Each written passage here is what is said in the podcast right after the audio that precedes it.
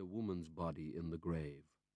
They were entwined, the camouflage trousers and blue jeans, the tunic arms and the grey windcheater arms. They were against each other, the skulls of a young man and young woman. The Canadian crouched above them with a flashlight. The chest of the man was wrapped in stained bandages. The professor understood.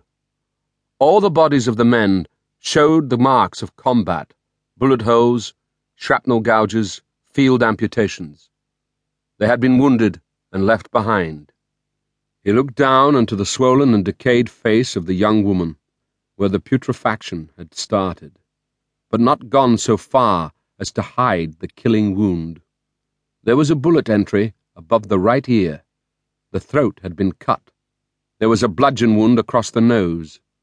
They were all killing wounds. Sorry to hurry you, Professor, the Canadian pleaded. We ought to get the hell out. He realized then that all the light he had been working to had been from the torch held by the Canadian. He took his photographs, made the necessary notes. Then they prized the stinking corpses apart and lifted them out of the pit. Bent under the weight, they loaded the eleven body bags through the tail doors of the two Cherokee jeeps. They drove away. In the ruined village, the Cherokee swerved round a burnt out car, a collapsed farm cart. Then they were on the metalled road and going hard towards Glina and the Sisak crossing point through the front line. She sat at the far end of the cabin and stayed in her seat until the plane was empty. She was tall and had the look and elegance of a woman who was used to being noticed.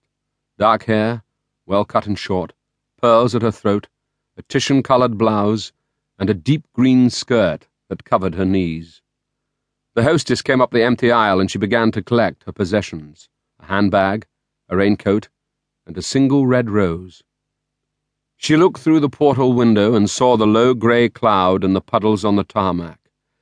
The hostess offered a hand and help, and her eyes showed sympathy. The woman laid her hand quickly on the hostess's arm to show her gratitude. She could cope. The concern was unnecessary, but appreciated. There was an official from the airport authority at the hatch of the aircraft. He had no smile, no anodyne small talk. She followed him down the steep staircase onto the apron. The handlers had already started to unload the baggage. A young woman from customs edging towards her, unsure, pushing the documentation.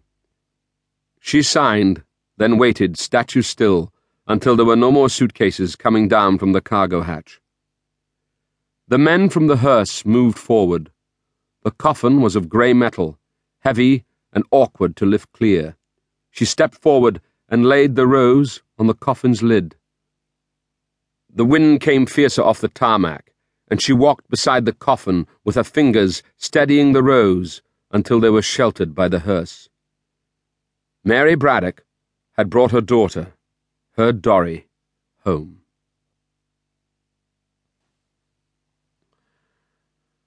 I said we could go out and get something. She wouldn't hear of it. She was into her kitchen and putting it all together. She's strong. She's a grand woman.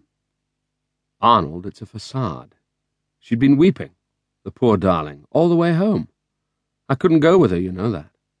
The contract is eleven million sterling. It's got to be in the day after tomorrow. Damn the little bitch. I married Mary, not her bloody daughter. Charles Braddock's hideaway, what he called his snug, was at the bottom of the acre of garden behind the Elizabethan manor house. There was power in the hut for a fridge and a space for a cabinet. Alongside, a stout stile in the boundary fence provided his neighbour access. It was the way of things that when Arnold climbed over the stile and took the offered drink, Charles Braddock would do most of the talking. God, she was impossible.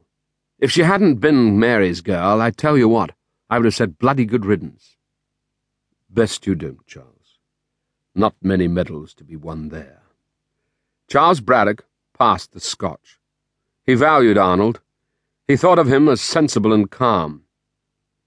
Charles, a senior partner in a practice handling major architectural projects, country hopping for business, taking home a minimum of 300,000 a year, found from Arnold a patience